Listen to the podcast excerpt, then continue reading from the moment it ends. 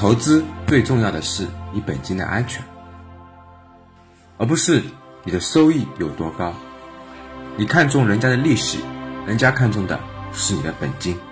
大家好，我是阿康，今天继续分享十个有关于破产、巨亏、爆仓的真实故事。这里面所有的大亏都是贪和怕导致的。我对赚快钱和一夜暴富的期望，又是贪和怕的本质原因。稳健说起来很容易，但那意味着你要在别人快速赚钱的时候不眼红，在你保守予以疯狂的市场暴击的时候不变卦。今天再次为各位听众献上另外十个故事，希望这十个故事里面真实的经历与经验能够给你敲响警钟。加入微信群交流，获取公开课中提到的干货资料，可以添加阿康微信五一五八八六六二一，备注学投资理财就可以。那现在分享第十一个故事。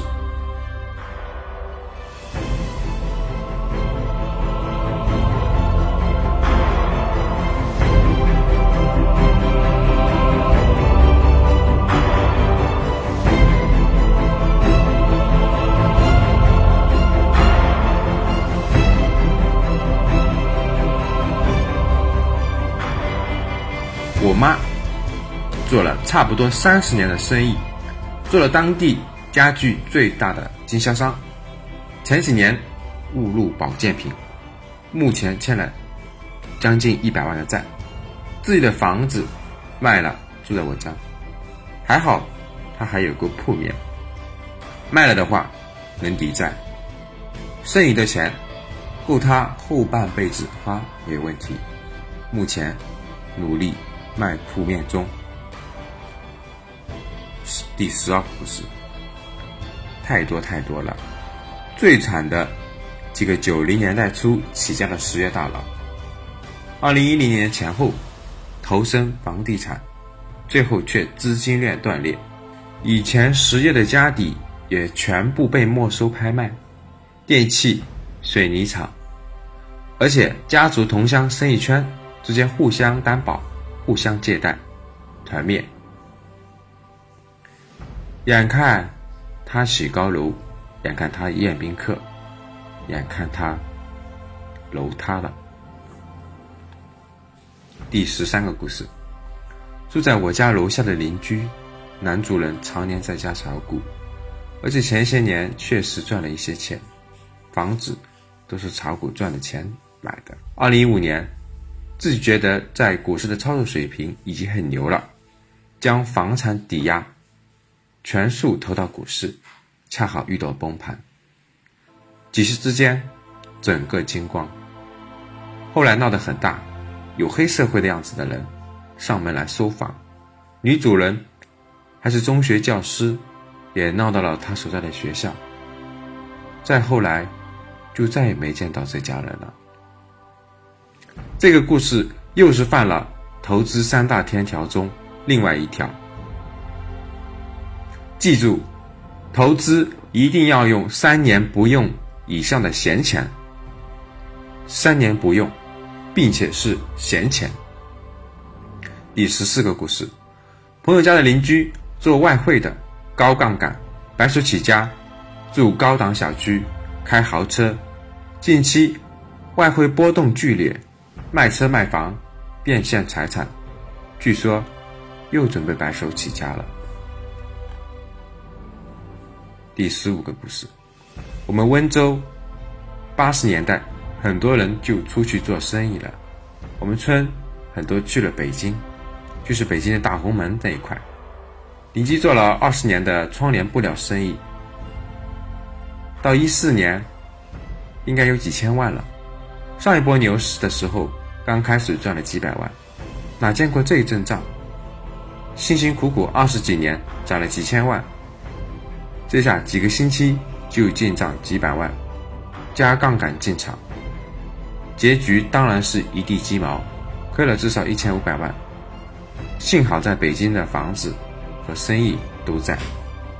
这位故事的主人公大家觉得错在哪里呢？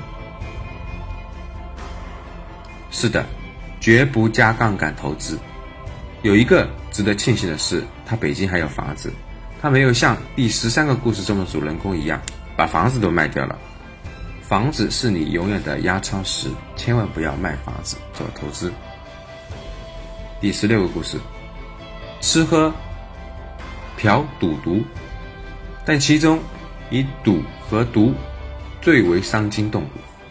二零一六年初，有两个远亲都是千万身家的，一个在澳门赌博，一个在网络赌球，下场一个是非法集资，大部分亲戚都被拖下水，资产倒贴不够，入狱服刑。另一个稍微好一点，从大老板到面包车司机。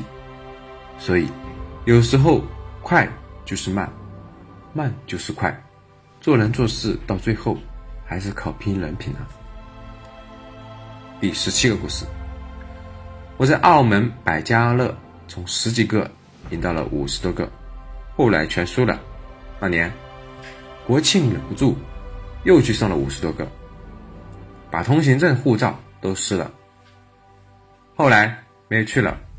安心炒股，朋友买球在三百六十五上从十多个盈利到七十多个，当场去订车，后来老婆说还差个车位，就买了场 一点二 G 的友谊赛，最后全输了，当场把电脑砸了。第十八个故事，股灾 一点零。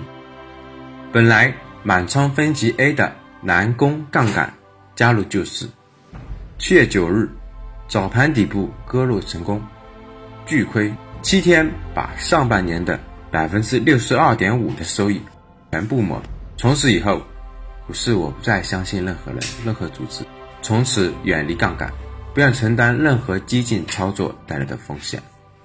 第十九个故事，去年股灾前，一帮大佬吃饭，各个几亿身家，面色红润。